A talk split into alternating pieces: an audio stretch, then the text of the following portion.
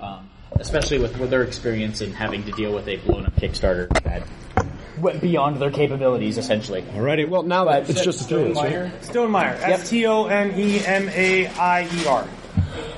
Yeah, I spell all weird.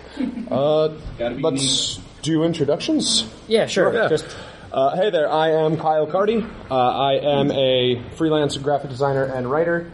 Uh, I have had uh, several Kickstarters. I've been a part of several Kickstarters. Most recently, I was on the uh, role-playing game Red Markets as the uh, lead graphic designer. I was on the Deadlands uh, Double Shot Kickstarter as a writer. I've run several of my own for board games, role-playing games, you name it. Um, all but one was successful, and the one that failed was my first one. And uh, I learned a lot from failure, as is usually the case. You all right there? It's all good. It's all good. you got plenty of books. I do. And uh, I'm Andreas Walters. I am a, I guess, a publisher. Um, I've started four, five years ago creating third-party content for Monte Cook Games, and then I started kickstarting my own products. And eight Kickstarters later, I'm known for the baby, most known for the Baby Bestiary, and I am now working as a publisher, helping other people produce and kickstart their games, whether it's obtaining art, crafting their Kickstarter projects to success, or anything else that publishers need or creators need to get published. Uh, I'm Mike Myler. I've run six Kickstarters. I'm unique in that I am not a publisher. I am a dude who makes books, and then I have people publish those books. Uh, these are four of said books. Uh, I've only grossed about what forty-two thousand or something like that. Uh, you're way higher than that. You're like what one twenty? Uh, no, not 120. I got uh, 60. Well, I mean, add them all together. Oh, yeah, yeah, 150. 150. Yeah, yeah, yeah. Um, so I'm more the, the proletariat Kickstarter guy. If you're like, oh shit, this isn't working, come talk to me. I, I am the, the guy to talk to for that. Uh, but yeah, yeah. And I, I work with a bunch of different companies, and I'm a full time freelancer. I do everything except for illustrations at this point. What? You don't, we don't want your sketch art? I, I your book? cannot. I cannot. The one dollar illustrate. RPG. Um, I can do graphic arts and I can do maps, but I Yeah, I can't know, do that's a uh, project of its own. illustrations. I'm really good at working public domain. oh, there you go. Yeah. All right, so I guess to start off again with the question of what do you want to know or what do you want to get out of this um, in terms of what you're looking for. So I know some people come in with direct questions, knowing what they want to have answered or hoping to have answered, and so I'd like to have those addressed at least when we try and cover them. Um, but otherwise, then I guess we can just take the floor if no one has any questions.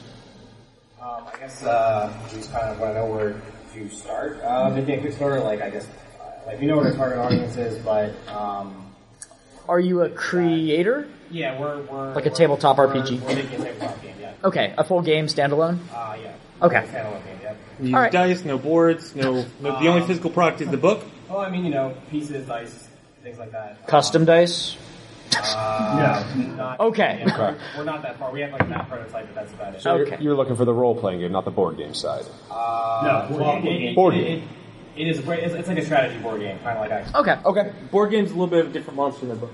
Yeah, it's so when you want to approach a board game, um, it's a little bit different than taking care of like a role playing game book in that you want to have uh, uh, basically everything done. It needs to be almost completely finished playtesting. You want to have mock ups. If you could have uh, like a proof of art. concept sample, full art, or at the 3D very models. least like two thirds of your art done because that's what people want to see with a board game because it's not so much like a written content from a book. The expectations of the board game industry are much higher, just based on it's almost a pre, it's essentially a pre-sales platform in the sense you look at a board game where they see a game, it is done. The art, or at least graphically through the video and the content that's on the Kickstarter page, a board game has to be visually done or completed when they look at that Kickstarter. They will know how the game runs. Usually there are reviews by people of that game.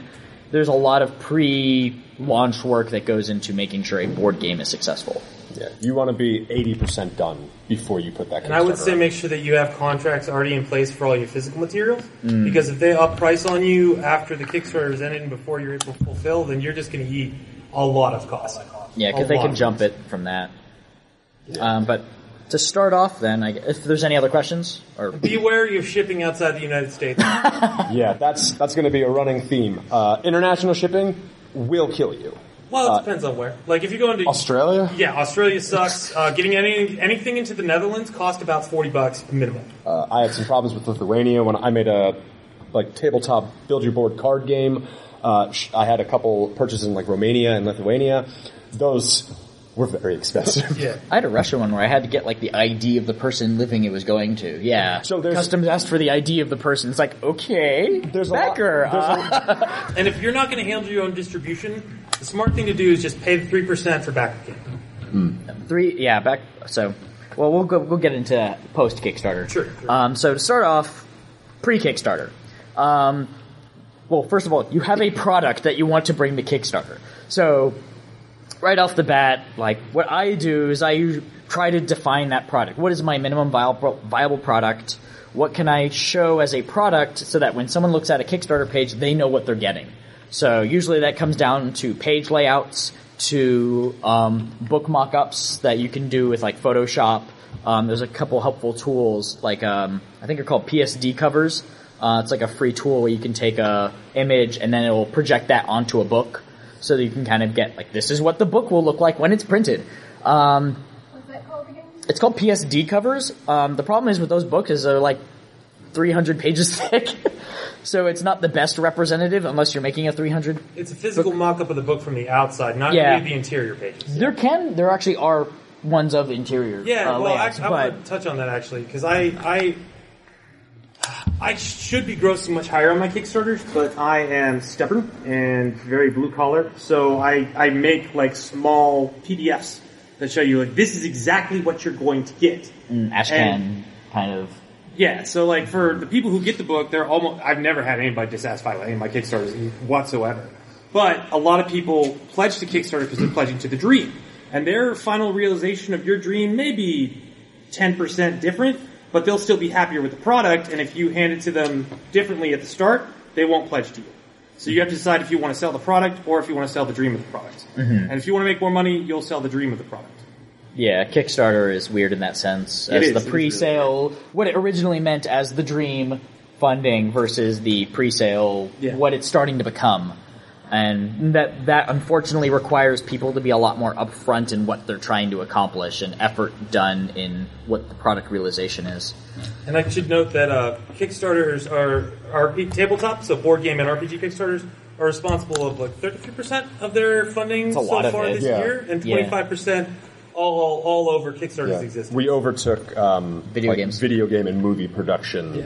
uh, this year for the first time. so Oh, as far nice. as running a Kickstarter product, running an RPG or tabletop is one of the more likely things you can do that will succeed on Kickstarter. So pre Kickstarter, before you even start making the page, just real quick show of hands. Who is more interested in doing board games and who is more interested in doing books and like tabletop? So like board games, hands. Okay, a lot of hands. And uh, tabletop books. Okay. About 50. So about 50-50, so we're gonna do our best to talk about both, I guess. Yep. Um, so how do you start the process for like, let's say the first Baby Bestiary? Like, Okay. how, like, what did you do before the Kickstarter was even like page created? So I had a concept. Uh, it was um, what would a baby adorable monster look like, and I wanted to do a lore book on it. And so I looked for the best artist that could do that. And for me, that was the people who did the D and D fifth edition art. Um, that happened to be Conceptopolis, who did a mo- majority of their artwork, um, in addition to a bu- bunch of others. So I reached out to them and I pitched, kind of pitched them on the concept and commissioned three pieces of what I envisioned it to be. I wanted baby, baby griffins, a baby phoenixes, and a baby chimera.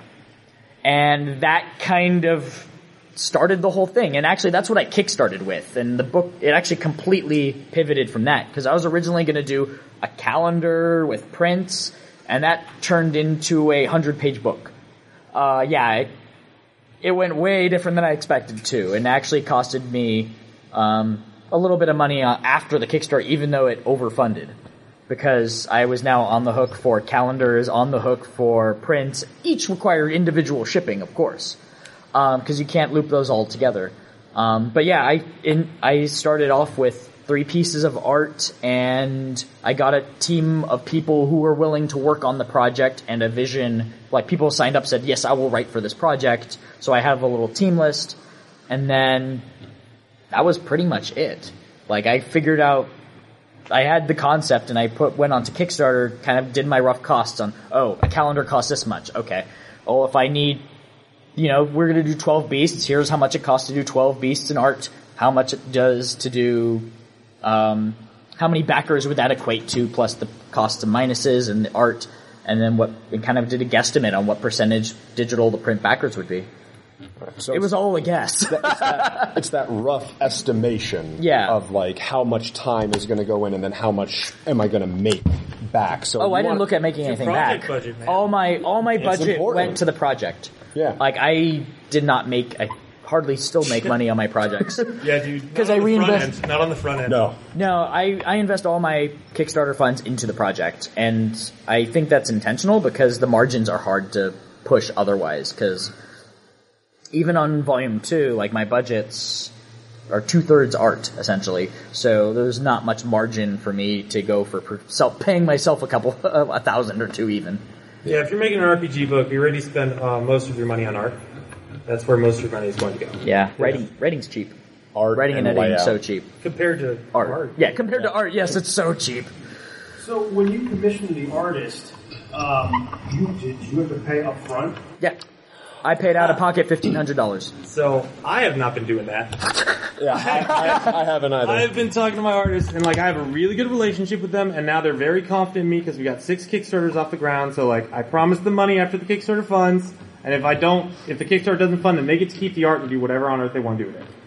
And that said, on my most recent project, I actually signed a contract with the artist, and after the Kickstarter funded, she got paid, and then the rights transferred to me. Exactly. So it happened later, but for this specific project, since it was like my second Kickstarter ever, um, it was just that arrangement. Uh, and for a third approach uh, to dealing with artists and setting up contracts, when I do my graphic design, I have a specific uh, contract that I like to use, and it's the same contract that I offer to a lot of the people that I hire. Uh, I refer to as a benchmark contract. It comes in three discrete blocks. So uh, to apply it to art, I say I talk to the artist. I say, "Hey, I would like this piece," uh, and then we work through that. The first benchmark is going to be twenty five percent of of the total fee, and that is a, a sketch, and that is where most of the uh, edits and uh, you know constructive criticism and revisions and feedback is going to come in because they haven't put work into it yet, really. So then they'll get twenty five percent then, and then typically uh, the benchmark two is going to be flats, uh, basic inking, color. Uh, and that's going to be another 25%. And then the finished product, which is basically, that's it. There's no more revisions unless it's like, oh, uh, the shading in this section, is there any way we could just touch that up a hair? And then that's the last 50%. And then that way, at any point in the benchmark process, they can back out or I can back out. And the contract basically um, protects me because I'm not putting it all up front. And then I can take it to another artist to finish it up if, you know, forbid anything happens to the artist. That's interesting. Oh, I can send you a, a copy of what I use if you want. that's the, no, the concept thing. I hadn't thought about it. I want to touch on the budget real quick, and then we're going to get to you, man. So when you're setting up your budget, because you've got to figure out your budget for how much you're going to ask for, right? A, Amazon and Kickstarter are going to take 12% from you, right? Yeah. B, you're going to lose one to two percent of your pledges after the Kickstarter ends before you actually get the money, which takes about two weeks. Slightly Him- slower. slightly slower. He's taking notes. Like, I'm, we're, dude, I'm like, People are taking notes. So if this is the guy who's serious about doing this. Who says, yeah, Right. Uh, so budget, Amazon and Kickstarter will take 12 from you, 12 percent. Yeah, each year total. Well, technically, So it's together, around 9 to total, 10 percent, total. and then the two percent, Total. like So three what's percent your of BackerKit. So 40, really, it's really twelve percent. 12 percent is yeah, what they take. it's a Yes. sta- it's a static number. To, so Kickstarter's going to take how much? Kickstarter, Visa, and Amazon together, in my experience, take 12 percent. Of yeah, mine, Yes, I- of, what, yeah. of what your final money is, and the final money is, is not what the final goal is. and that includes the shipping raised in Kickstarter because that adds to your total. All right, hold on. Let me let me start with an example. Okay, start with an example. okay? So say we get four thousand dollars for our Kickstarter. Okay, we're only going to get twelve percent of that four thousand dollars, which is uh, I should be better at math. Three thousand five hundred eighty bucks. Uh, of that, we will not actually get three thousand five hundred eighty bucks because in the two weeks it takes for them to like send the money through bank accounts, people will cancel on their pledges. Their their cards will reject it. Uh, you know, shit happens. and you will lose probably two to three percent of those people.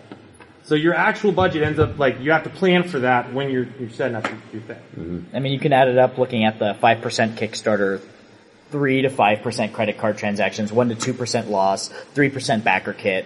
It all adds up to around 15%. 13. 15% is good because it gives you a 2% Yeah, buffer. I try to give myself a buffer. Yeah. and that usually gets used. Um, so you had a question. Um, when you have an artist who work for you, do you negotiate the rights to be exclusively yours for the artwork, or do you usually share with the artist? It's specific to who you're talking to. For me, I leave them the rights to do their own prints, and otherwise, it's my image. Yeah, so that's actually a very common one is usual the oh the owner I guess the commissioner owns the product or owns the art and then the artist retains the right for um what is it catalog not catalog uh, uh portfolio. portfolio and then mm-hmm. usually con prints and stuff like that. So if they go to a show they can do prints of it if they want. And then that's their money. It's it's considered good etiquette because they can't sell it commercially, but they can sell it sort of for themselves. Like they won't be able to license it to another product. And some artists have actually oh. structures for Yeah, I've dedicated got a really ownership. smart artist mm-hmm. who, like, there's Is this it who I one piece in here I know she's made hundreds of Oh, dollars no. on prints from. Uh-huh. Because you bought it too. no, I didn't buy it too. I was tempted to because it is nice, but I think my wife would be mad if I put it up. oh boy. Smart walker. There. So while he's looking for that, oh, yeah, she sold dozens and dozens and dozens of these prints. I haven't seen it. Oh, oh yeah, you know I've seen that floating around in some of the some of the online groups. Yeah, it's a really sweet piece, and like you know, we talked about it while we were doing it, and I want her to maximize her money, and so then in return, she gives me greater breaks. And Yeah, and if you're looking for a shoestring budget, you could do.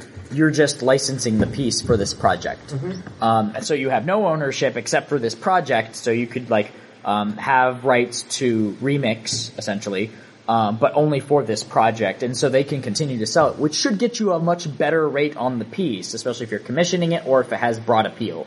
So Yeah. they could sell it to other publishers or other indie publishers. Sole licensing rights are typically, in my experience, But like that's fifty percent more expensive than if they can shop it around. Don't traditionally give you a choice in the two prices? Most of them are you. Most artists are usually the exclusive, but it depends on which artists you're dealing with.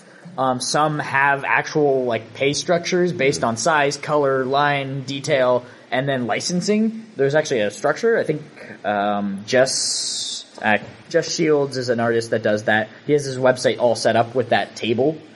Um, but outside of that, I don't see it that often.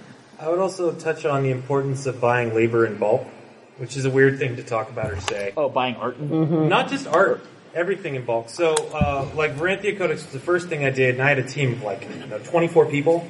And A, you spend a lot of time communicating with all those people. And that's time that you could be spending writing and doing other stuff. So I've been vertically integrating.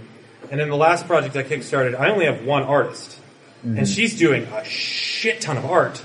And I'm getting it on a much lower scale than I would be paying if I was hiring four artists to do the same amount of work. Full time. Because yeah, she's basically going to be doing full time for like two months. I did the same thing with an artist. I had him for four months. So like if Full-time you know art, you day love this day. person's work and you have a good working relationship, that's what I do because Yeah. you'll save 500, 600 bucks. Have any of you guys ever made a deck building game or card game of any kind where you need like, you know, 108 pieces of concept? I did actually. Yes. Um, non-player cards was 400 pieces of art. So, do you, I mean, did you do this over like multiple artists? Did you have like one or One two? artist. Oh, God. Yeah, uh, Eren Arik. Uh, he's a Turkish artist. Phenomenal guy. He's actually a concept artist. Um, and he is available for hire. Um, What's that name again? E R E N A R I K. Eren Arik. A-R-I-K? Yes. Awesome dude. Um, and essentially, yeah, I kept him employed for like four months. Um, which actually, mm, yeah, there's a cool story that he didn't actually have to go to mandatory military service because he was able to pay his way out of it with the contract. That's awesome. yeah, I know. It's just like totally, it's totally interesting. Uh, and then he got married too in that Yeah. time too. Uh, yeah. Bulk contracts uh, will almost always be cheaper. I'm doing the same thing right now. I'm trying to do like a tokusatsu, like Godzilla and Power Rangers themed uh, book that I'm prepping a Kickstarter for right now. And I spoke with uh, Michael Plondai. He's a fantastic uh, kind of semi-cartoony artist. I said, hey, listen, um, I'm going to need like five pieces for the Kickstarter, cover included. Um, but if the Kickstarter funds, guaranteed you're going to get at least you know 15 more pieces uh, commissioned. Would we be able to work something out? And he knocked it down maybe like fifteen percent, which is super generous. Uh, in my case, um, so like with Eren, I had a kind of a working relationship with him before in my Cypher products. Like he was doing most of my art because concept art's cheaper than full illustrations.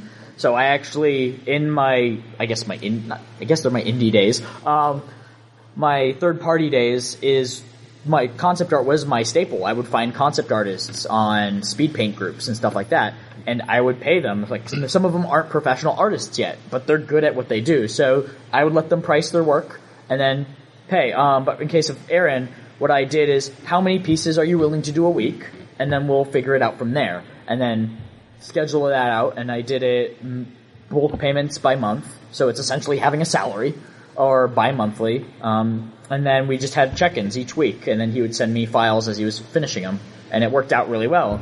And I think we were only two weeks delayed on the art on my initial art deadline, which is ridiculously good considering you put out that much art. So That's nuts. Also worth noting that if you can get your hands on like a world class artist, it's going to cost you primo money. It's also going to get you primo attention. yeah, So like I paid Claudio Pozas uh, more for this piece of artwork than I think any other artist in the entire book, and some of them had a lot of pieces. But way more people look at the book because Claudio Pozas is a his art's freaking awesome, and b they recognize his name like oh that's the guy from Lord of the Rings, mm-hmm. Star Wars, artists with Oh. audiences. Yes, yeah. artists with audience. Your cover needs to pop. That That's also- what you need Yes. to put the most of your art budget. I oh, mean, oh, let's talk about the into. splash. But also to also very true with your team too. If you have people that are known or renowned or well known in circles, like if I can get like Monte Cook onto a writing project, well, hell, that's going to get funded pretty quickly. Here's a million dollars. Yeah. we, got, we got two things. This ties into the splash, and then we're going to get questions. Um, so, my vertical integration thing is awesome because I managed to build up an audience, so it works for me. If I was just a random dude on Facebook who's like, "Hey, I want six thousand dollars to make this book," uh, it would have to be an incredibly, incredibly good concept to be shared to fit into all the little social islands that have happened from social media. So, the larger your team is, the greater your your marketing reach is going to be.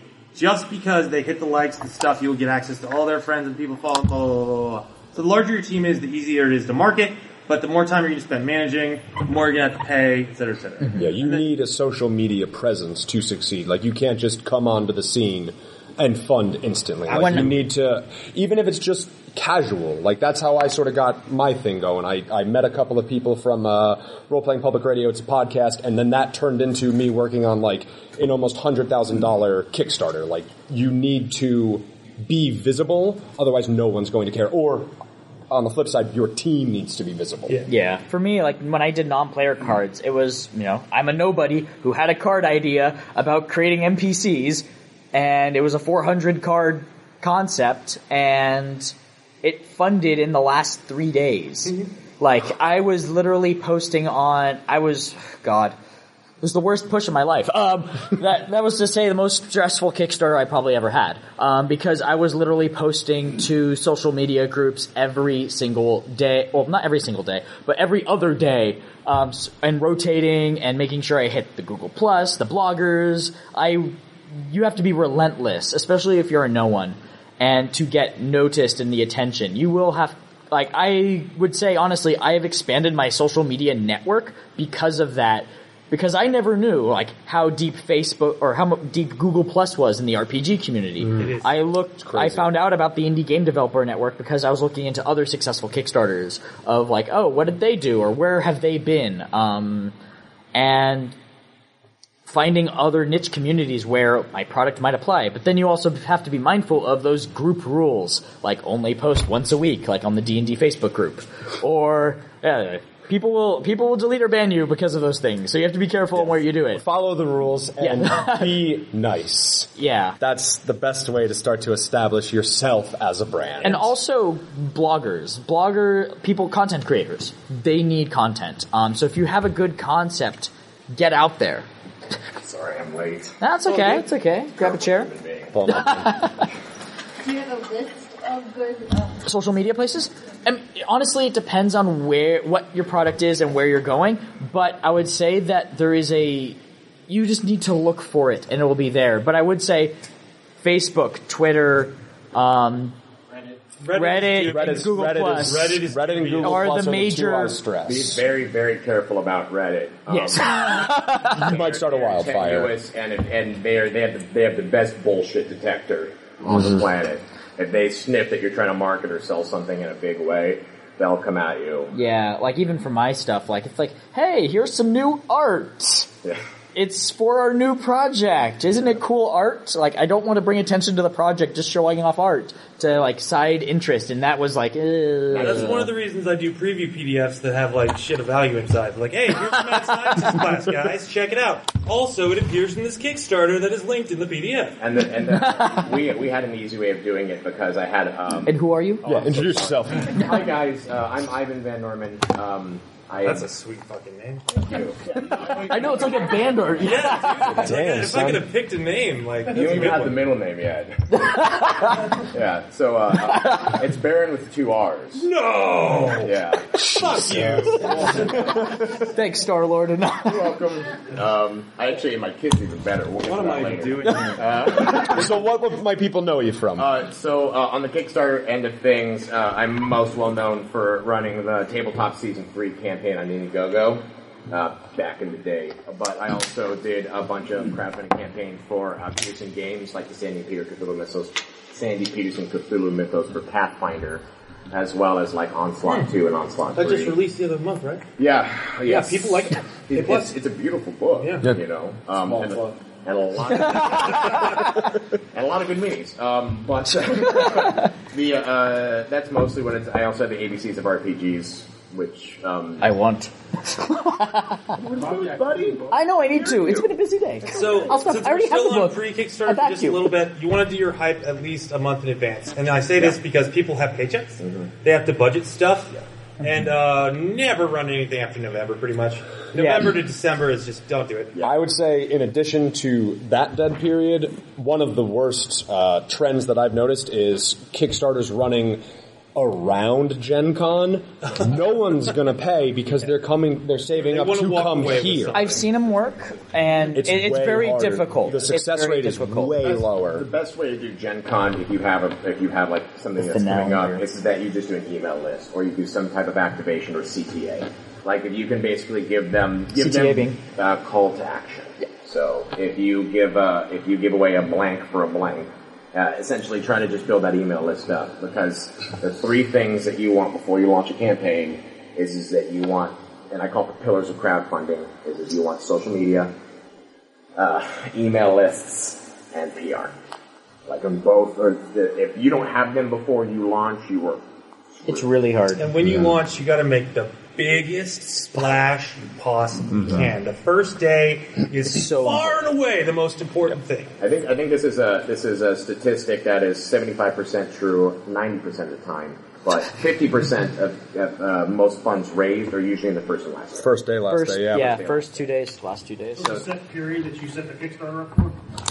I'm assuming that you're doing for like a month. You, yeah. anywhere between 30 to 32 days. 32 is max. I do it because it, ge- it steals a few extra days. Well, Stonemaier suggests 25. Ah, It worked okay from interesting. the last one. Well, I mean, it's Stonemaier. They have an audience. Yeah, yeah. They don't have to. Successful company, and we can do it in 20 days. Yeah, if, you, Yeah. if you're established, you can basically do whatever you want. You can do it in three fund. a week. But actually, if you think Yeah. about it in like a, so if you launch on Although Monday you or want paycheck Tuesday, people. which are your best days to launch because you get the full week out of it. Um, you want to end on a Monday or Tuesday, which means usually doing like four weeks. Um, tw- it's like 28 days is kind of like everyone number because it's a perfect four weeks. Yeah. Make sure you launch in the morning because uh, Kicktraq. Oh God, fuck you, Kicktraq. So it's a useful tool. Don't It's look a at useful it. Tool and I like Don't it. look at it. It'll- Don't look at it. it'll well, eat after you up. two weeks or so, it gives you enough data that it has some value. But Backer a lot of people will look at better. Kicktraq and decide whether or not to fund you based on Kicktraq. So is everyone aware of what Kicktraq is? All right, see, there we go. Would It's someone a- care to explain It's a very simple projection based on your number of pledges and stuff that will give you, if everything continues the exact same way it has for the past X number of days, this is how much money they will have at the end of this day. And the, the challenge with, with Kicktraq is is that it, it is an informed audience that mostly uses Kicktraq. The casual crowdfunder does not even Know what know exists. what the hell it is. Yeah. So For it's good reason. mostly depending on what your target audience is. If you're if you're looking for like the veteran gamer market or the BGG goers, you want to keep that in mind. But if you have like a casual game or a family game or something that's Oh, like that, so, then, then then just don't fret, don't fear. So um, Yeah, it's a bad tool for estimation. Actually, uh, BackerKit did a recent analytics, Yeah. um, and it's actually pretty good. I'm actually pretty happy with it from what I've seen. Uh, it's a plugin um, for I know plugin for Chrome, and it allows it does actually a pretty good uh, estimation of what your outcome will be. makes sense. Yeah. So does They anyone, actually had a data scientist look at it. does anyone else have any more questions And about weighed in the on it. pre-launch phase of a Kickstarter? Just because we talked about art a lot, um, what, how much less expensive is it to do um, ink art by full color? Oh, black. Oh, it black can. and white's- It depends on the and white's- artist, yeah, uh, that's but cheaper black and white is always notoriously cheaper. It's There also are- going to be cheaper at print. The problem is, is that it also Oh yeah, will not so much pop more cheaper. in the print. way that it is because color. You know, we are we are still toddlers uh, inevitably, and we like to see color. So Unless you're going for a theme or style. yeah, I'd rather invest in, in, in to kind of help. Even then answer do your question, reds I'd rather invest in Sin City color and have Black and less white. pieces uh, than have a bunch of black and white. Uh, again, depending on the project, if you have a style, if you're doing Misspent Youth, then you're going to stay black and Yeah. white forever. Yeah, like Yeah. this is a noir book, so making it black and white made a hell of a lot of sense. But uh, uh, uh, the rule of thumb that I've used in time is that you should have 10% of your art before you launch your campaign. That's not bad. Well, that's Yeah. pretty good. You know, if you have 10% If you know what ten percent of art is, Yeah, And- yeah. how much that is. yeah. usually you budgeted it by then. Right. If you spec the project out and you're like, okay, I'm probably going to need 32 pieces of art, then just make sure you've got three to four really good ones. Yeah. Use those as your hero pieces and build all of your graphics around those three or four hero pieces. Yeah, you definitely want major pieces for your Kickstarter, Yep. and it's really what God. I really It's- feel it's we're about to trained. I know. It's not guys, it's an active Um. I think I saw a hand over here. Did you have a question?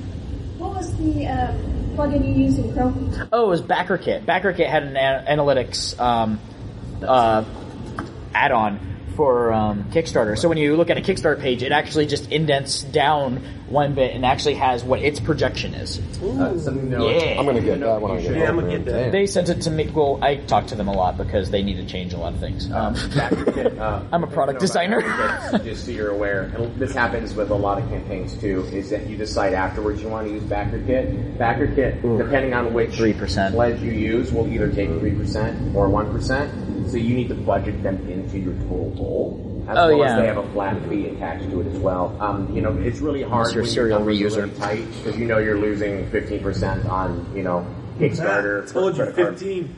credit card processing fees and everything else. Um, dunked on. And then you're using that other, losing that other three to backer kit. That Ha. you know, Fifteen. it, it can get tough. So, and that three percent can mean a lot if you're just meeting your goal. You know, so And then a lot of fact. words. Oh yeah, Yeah. I mean Kickstarter. it is worth a lot of words. Worth a lot of words, a lot of research, which is why So we're here. still doing pre-Kickstarter stuff, and you were talking about budgeting, so I kind of want to bring that up. Sure. You know, we're trying to figure out um, what is an acceptable like MSRP. And I've talked to a bunch of manufacturers, and right now they're all saying like six times whatever the thing is we're making a deck game. Right. So they all recommend six times whatever you know the actual production. Yeah, And so that was honestly, gonna be- that was going to be my question. your minimum should at least be like a, multiplier of your base manufacturing costs. Yeah. But again, it's also what is the market willing to accept to pay? Like for me, the baby bestiary, I couldn't convince myself to pay more than twenty five dollars for the book. Right. Like this was a conversation I had with myself, trying to say like, But you got to scale into as well too, because I mean, you only want to pay twenty five dollars, Mm-hmm. but then you also need to make a book that. Has art and shit. Yeah, but it's not like you're going to make a 400 page book for $25. I hope not. Yeah. Well, that's Yeah. where you start, and that's where like whole stretch goal calculations and figuring out where the incremental expansion of that project goes, and that's why I always reinvest my my stretch goals into the core product because it's an easy reinvestment and it doesn't sufficiently change the product or the Can you project. find that a little bit better what you mean by reinvesting in the stretch? Sorry. So when I have uh, so like for uh, so to be simple, like for Baby Bestiary two, um, or even Baby Bestiary one Kickstarter. So what we did is every this was a bad number to do, but every thousand over the goal, we added another piece to the book. a bad number. Don't do it. Jesus. Yeah, because art was five hundred dollars, Originally, and the writing's wasn't another like six. Claudio Pozas, but we made Get him a stretch busted. goal, and that increased the value of the product as soon as it got open. Yeah. You know what? Can we actually talk about product and designing new product as a stretch goal? Mm-hmm. Let's talk about designing stretch goals in the pre-phase because I am Oh, yes. staunchly, staunchly anti-stretch goals. I think they're the devil, but they are very important. It's a devil. part of the. Yeah. You should have a very concrete rubric of what you want to do, and you need to stick to it. There's this Yeah. thing called design scope. We all love what we're doing. Scope creep? We all want to, yeah, Oh my scope God, creep. We all want to make it as good as possible, and that will screw you in the sphincter so many times because you want to do it. You want to make it so good. Oh, you know what? I can eat. I can just throw in eight hours of free work, and that becomes 16, and that becomes a week. Yeah. Yeah. And so, so, yeah. scope creep, scope creep, excuse me, refers to the process of adding uh, so many and so many more stretch goals that eventually it just far exceeds what you are actually capable of doing. To It's a, use freelance, it's a freelance contractor term that mostly isn't creative when it's like you set up parameters And of, construction. um, I'm going to do this for this amount of money. And then what scope creep usually is is like, okay, well you did this. Well, hey, you know, could you do this as well too? And then could you do this Change as well orders. too? Or you change what the whole project is. And uh, contractors usually have that kind of contracts in place to prevent scope creep because they can say, well, that's not in the SOW scope of work. You know, if it's not in the SOW, I'm not going to do it, or we have to draft a new agreement. So you have to do that just for yourself. Amendments. Yes, I understand. Like you are the one who really loves this project. You really need to know what you want at the end, and you really need to stick to it. You need to know what you and your team are capable of. And also deciding, uh, so like when you're planning your goal, is it the minimum viable product goal or is it the what you want goal? Baby Bestiary added 12,000. The book turned out to be 25,000. Um, and now I want it to be that. So when I had to launch volume 2, that book had to be the same as volume 1. I couldn't go back to 12 beasts as like a soft cover. Um, that no one would accept a soft cover next to a hardcover book. Um, so now I had to do the second project at the same level. So I had to start with the budget of the first project, and then I was doing a reprint, which was an interesting idea, but it worked out. Um, so I had to have the cost of the reprint and the fulfillment and volume two, all the development. So twenty five thousand plus more shipping and another book reprint. Yeah, that was fun. So, uh, to kind of answer your question specifically about when you're trying to price out your products. Right. You know, um, it, it's hard. It's a very, it's actually one of the hardest things to do because you don't know your print run, Right. right? And you don't know your costs. So when he's talking about minimal viable product, especially with a game like a deck builder, the first thing I would ask is like, look at your component list The cheapest art I can get. and say, and say to yourself, The cheapest okay, color art I can get. Yeah, who's the cheapest artist I can get? Can I cut this by 25% and then stretch that up to what I want? Because uh, I've, I've, I've spec'd out a lot of deck building games and the first question I always ask when a developer brings me a deck building game is what can you do of? You know, what can you get rid of before you, you can't even It's play no longer the game. It's no longer the game that you can even play. Because then what you hope to do is get up to that product that, like you said, the product that you want, but just take it, cut it apart, and get it down to the price that you're okay with, and then budget the Kickstarter up to that, and then you lay your stretch goals out on. And the benefit to doing that is by having the minimum viable product is then once you start hitting that goal, you can now evaluate what your backer decisions are. Where is your backer distribution? Where are they located? So then you can actually predict more accurately what your sh- what your true shipping costs and true production costs will be in the end. And so you kind of have to do a second take or a second calculation, like a retake, just to see, okay, I have a majority of my back, I have 30% in digital, I have 70 in print. So now I have to say, okay, so I have 500 backers, 350 of them are now print backers. If I'm only ordering 1,000 books, I only have 700 left, or 650 left. And I mean, but when you start getting up into the 900s, you know, like, oh shoot, I have 900 backers that are getting print, I need to start looking at adding, making sure my stretch goal includes expanding my print run to 1500 or 2000. And I'm assuming you want to do more prints of this game as well, too, once it's done, right? Yeah, the idea is you do like first edition and then second edition. Right. So the idea being that, that especially, this is the one thing whenever people talk to me about, hey, I want to run a Kickstarter campaign, is the first question I ask is, do you want to start a business? You know, and yes, if that answer is yes, then what what are you going to do after this is done? How are you going to invest your money into more products? Because if your money is only making enough to get it out there, and you're not overprinting for distribution, and if your product's not priced for distribution, then you're screwed. My mm-hmm. first book that we put together, I went with a printer, and I didn't abide by that 10% rule. When we actually got the book into distribution, I lost money on every book that was sold. Oh my god! Oh. Like I ate, I kid you not, ten goddamn dollars for every single book Per unit? per, Per book. book, Oh. and it sucked. And so that's just like you know, everyone did. We ate it because we needed to move through them, and then the second print run, we got we, We got just did. a refer- we got it. We got a reference to the correct printer. Thank God. Um, You didn't do drive-through, or did you? well, no, drive through is no that no. This was like this was this was nine before years then. ago. Oh, okay. Mm-hmm. Way before then. Yeah, This was like way before the rise of POD. Actually, since we brought up drive-through, I don't, I don't, I did one product where I actually fulfilled physical copy Via drive-through. at all. Oh, okay. I still gave people, got people access to their physical books. I just gave them print vouchers. Mhm. So they pledged to get this print voucher, and then they paid at cost for the books. And when you do that, you have to be very clear about that. I, uh, yeah, Mhm. people, you got to be clear about it. But like, yeah, and you're going to get less backers because people like to know they're getting the physical product. It's all over and done with. But not having to worry about doing offset print runs and like shipping it and all that stuff. Oh my God, vouchers, vouchers, Backers will always prefer to have everything included in the Kickstarter, even though it makes things more difficult for the creator.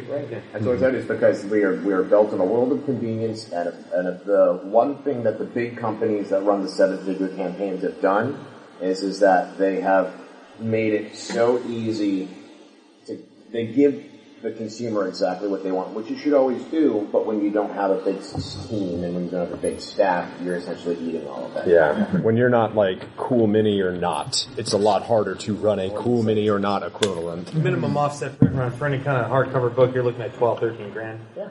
And that's just That's part of the it. low end. And that's usually that's why when you go and get it priced out, like you try to price it. I only spent make like that minimum $4,000 for a thousand books. Get that minimum print Yeah, run, Kraken. and that is your starting. Four to six thousand, yeah. You know, Kraken's printing full color at 6,000. Yeah. and you go out. If you're just Yeah, doing a four- digital set, 425 a book. just whatever the cost of For the book. this year. So Yeah, Kraken's good. that that minimal viable product will always help you. Yes, sir. So what happens if like your Kickstarter goal is twenty five thousand, but you only raise fifteen thousand? What Nothing. happens at that point? Nothing. Kickstarter doesn't fund. You don't get any money. What's If your Kickstarter doesn't fund, you don't get any money.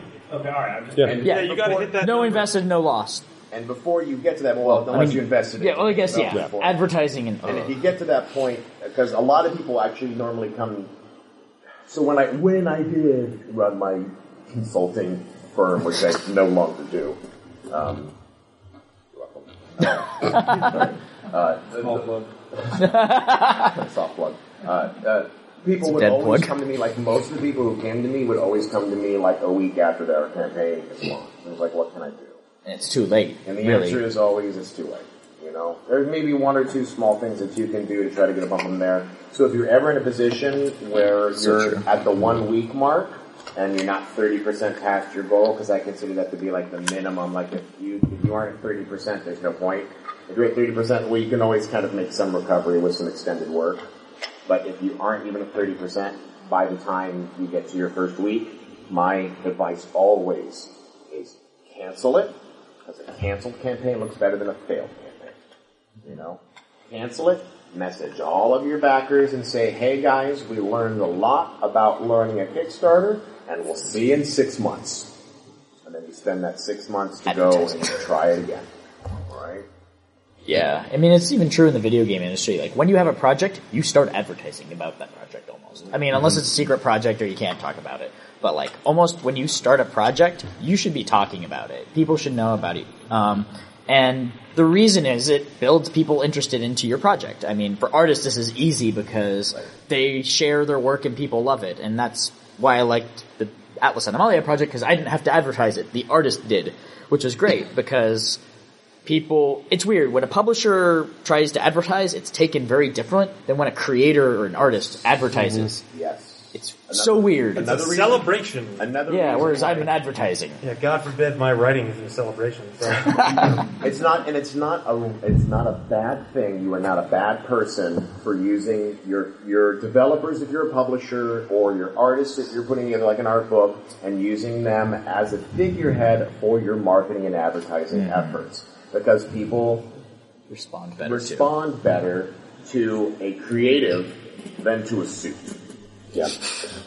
Oh my I'm God, a we're suit. suits? I was just gonna say that. Plate What armor. are some good places to like price out your your game, like not distributors but manufacturers? Go to the uh, first look. For both? and go talk to all of them. Panda's the most expensive. Uh, Kraken's good. Pack's relatively new, but they're hungry, so they have some good stuff. What was that one? Long Pack. And believe it or not, um, actually a lot of the resources that you see online, a lot of them have lists of manufacturers. Pro- The thing is, you you, you want to print overseas, print overseas, make sure you have a great broker. Be ready to wait for stuff to sit around in customs. You waited for West of the City Customs. It's a 90, uh, minimum 90 day turnaround. Yeah. Or actually Six to eight weeks. Put it on a slow boat. Yeah, Unless- so you're Don't normally airship. yeah, don't airship ever unless you like it's like a Gen Con and you need it and you know that. You Oh can make god, that back. I did that once. That was last Airship. year, dude. Yeah, I, I don't remind.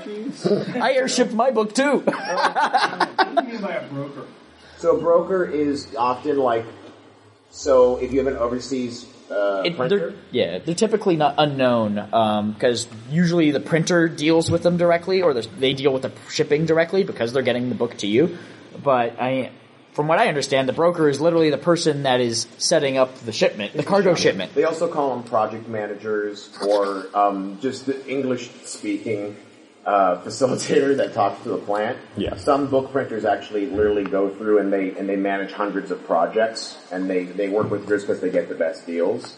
Like I have a broker for my books that that I don't talk directly with the printer, but I always get the best deals because he usually does. So when, as you know, printing in bulk is always best. And every time you have to change a product, it, it costs money.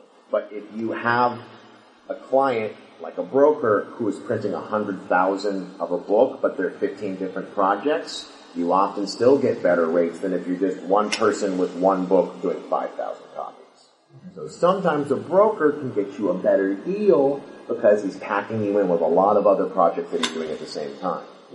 And it's What kind of one percentage contract. rates you usually pay to a broker? Say again? What kind of percentage rates are you usually paying It's to a broker? usually hidden, um, but I, there, I don't. They're usually in the per book fees. They're usually hidden. the per book fees. So what you're getting is you're just getting actual cost. Sure. You don't know what they're actually getting. So they go and negotiate with the manufacturer on your behalf, and Yep. you actually get a quote from Yeah. the broker. So when you get a quote, it's from China with their fee with their fee attached. cut Sure. attached to it. So Have you had problems then in the past working with direct manufacturers like Panda and Longpack rather than going through a broker? I mean, the, the, the thing with like Panda and Longpack now is most of them are printers. Right. They just have they just have English speaking project managers Right. that Located are on there. stateside now. Right. So there isn't a broker element to it. So they're brokering themselves. They're brokering Yeah. themselves. Got it. Yeah. more control. Sure. Two people that speak English. Because, because they, because, but, but also because those people in particular know their niche. Like there's less book printers now and more game printers. Right. There's a lot of book printers who are now doing game manufacturing. Right. And they're usually pretty hungry. They're looking for good business. Yeah. Got a hand over here. Oh yeah. Is it illegal or improper or immoral if you're close to your goal to help help yourself get there so you don't lose all the funding? You can't. Kickstarter won't let you. Yeah. Why- If you get If caught, you- you're in trouble. Mike. Oh, that's fine. I, If you were to, you'd have to create a separate account under a separate email account. I do a different credit card. Try to a different credit card, or yeah. So it's kind of weird to do so, um, especially since you're paying yourself. So like if I'm saying if you're close and you don't want to lose all that. I It depends on- consider it immoral. No, it's not. It's not It's- immoral. It's kind of shady, It's- but it's not immoral. how much are you willing to do? Yeah. Is it 500? Sure, like, that would be okay. It's kind of a stretch, I'm but asking from my perspective. I'm asking from Yeah, my wife It's looked down upon. five hundred Yeah. bucks, so I can Kickstarter's get not- forty not a hundred fan. dollars to develop something. yeah. I don't think anyone's really losing there except for my wife. You know, like Yeah, you gotta make up for that. yeah, yeah, she gets foot rubs and stuff. Whatever. It's usually looked down upon, uh, generally, because, I mean, they try to prevent you from doing so. Um, Kickstarter's but still getting their money. if, yeah, exactly. Um, but if you had to do it to make it fund, I would only do so if you're looking at like the 99th or 98th percentile of funding. Yeah, and, and the problem with that too is because no matter And you're what- usually going to fund on the last 48 hour stretch if you're that close anyways. Someone's going to dive in. and you're always going to lose 15%, man, of whatever you put in. So just, I, it would be better, it's better to go and appeal to the three Fs again. I'm sorry, I didn't play with the three Fs are. Uh, I'll just leave it at that. Are, uh, friends, family, and fools. Like, you, those are the first people you always touch on your Kickstarter anyway. So instead of just investing your $500 or 5000 into it, like that's the time in which you go get an email and you just take your contact list and you just BCC everyone and you hit them one more time. Even if you did it yesterday, that's better Uh-huh. than doing, in my uh-huh. opinion, that's better than just putting another 500 bucks into it. I know, but if you're talking about desperate measures at Oh, yeah. 99 to 98%, Yeah, you can probably find someone else who's willing to do it if you advertise in the right Couldn't places. the person cancel their pledge afterwards? Technically, yes. Yes. Yeah. Technically, yes, you could cancel their had a buddy pledge or give them a bad credit card number or a credit card number. That's, yeah, there's ways to go around had it. That would definitely be falling past shady. Don't do that. But don't do that. I had a, I had a Yes, the potential is there, but don't do it. Hey, fully, and there are people, there are groups that are like Kicksnarker. It's a group of people that judge Kickstarter projects. They will look at the backer data, and there are projects that are like, hey, there's like $2,000 unaccounted for here. Where are those? You know, because we can tell how many backers there are, what tiers they're in. Like, the data is there, and if there's like a weird one where he put $2,000, huh? What do you mean by a tier? Reward tiers. Reward tiers. So there's like a, yeah, backer level. So uh, we talked about the pre-campaign. We got into it a little bit. Um, did you have another pre-campaign question? Yeah, is there any, is there any um, pre-campaign uh, panel. variance in the, the, the amount once you actually establish it? So let's say like the, the initial goal was twenty five thousand. At any point, you drop that. Nope. No, No. no. Nope. As soon as you launch, all the numbers are stuck where they are. Yeah. except for pledges. You can change After a some pledge Pledges you can't change. only if someone has not backed at that pledge level yet. That's right. Once once a single person. person. is there, it's locked. It's gone. It's gone. 'Cause Now you person- can lock out a pledge level, Yeah. You got five but minutes.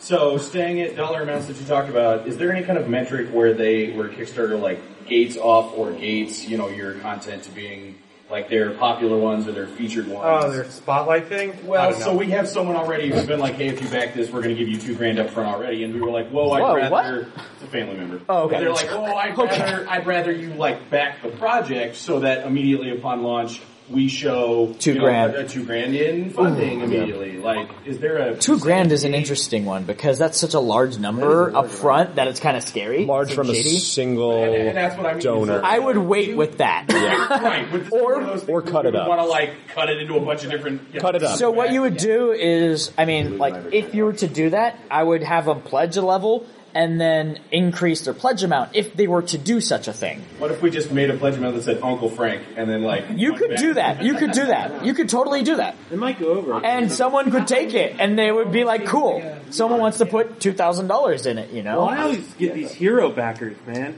Like I had a dude straight up Oh, eighteen hundred dollars to this. I'd never met this guy in my entire freaking life. I was like, "Are you sure that you want to give me this much money?" He was like, "Yes." Did you call him? And be Yeah, like, no, I, yeah, I gonna put you messaged him immediately. I was like, "Hey, buddy, I just want to make sure that you did this correctly. Like, you're not gonna back out." He's like, "No, we, I really like this project. I look forward to working with you and all that stuff." Yeah. And Yeah, honestly, man, Uncle Frank. Yeah. Like, if that's, and again, if I put that in the Create family, those fools tiers. categories, Right. Don't have to be on the Kickstarter. Like, take that money. Yeah. Don't eat the fifteen percent on it because that's money that you could save to put into the It'd be better to have them back as a normal person to be in the loop and then it's like three hundred bucks. and to spend then on give development. you the extra That's inside. Three hundred dollars. Yeah. You know. Does that remind you of check? Depends on who you ask. You know? Well, that's, yeah, depends. For me, that's not even a full piece of art. So That's a little two-thirds. more of A, a varsity level question. Uh, I got two successful Kickstarters under my belt. Um, Good for you. But I mean, like seriously, congratulations. Yeah. Not like sarcastic. Um, but I'm, I'm wondering what I can do um, to, other than just increase social media presence, get more followers, uh, to make future Kickstarters actually profitable. Because there's a difference between successful and profitable. Sell the dream and don't sell the product. Okay. Well, also with an increased audience, you can increase your goal amount slightly. Um, so now that you're more experienced on costs, figure out your minimum viable product and build in that one thousand dollar fee or whatever your value is, hundred dollars, and then maybe at the first stretch goal increase it to two hundred dollars. Um, so just start building in a fee for yourself for your own work. Um, Also, press. Is what I would say too. Yeah, Yeah, press if you wanna do a press So, run 'cause- or 'cause hire a company. done it, or, or Oh, yeah. a couple of ones that are successful. Successful. Print 2000, and that'll be Oh yeah. money on the back end. Because if you get into distribution, uh, go to IPR or Golden or all any of those larger um, distributors. Because what press will do is it'll take you from like, hey, I got two successful products to like, now I have a successful brand. Yeah. Because what press will do is build your brand. So press is a company, not a generic term. No, it's it's uh, people who cover who cover board games or role playing games. Get copies of anything, to people review it, and get people Yeah. talking. Yeah. Yeah. Well, I think that's All right, yeah, two Yeah, minutes. Yeah, two minutes. So if you want to come up and say, ask any personal questions, if you Yeah, not personal you are questions, welcome but- to email me with questions and stuff later. Orange here.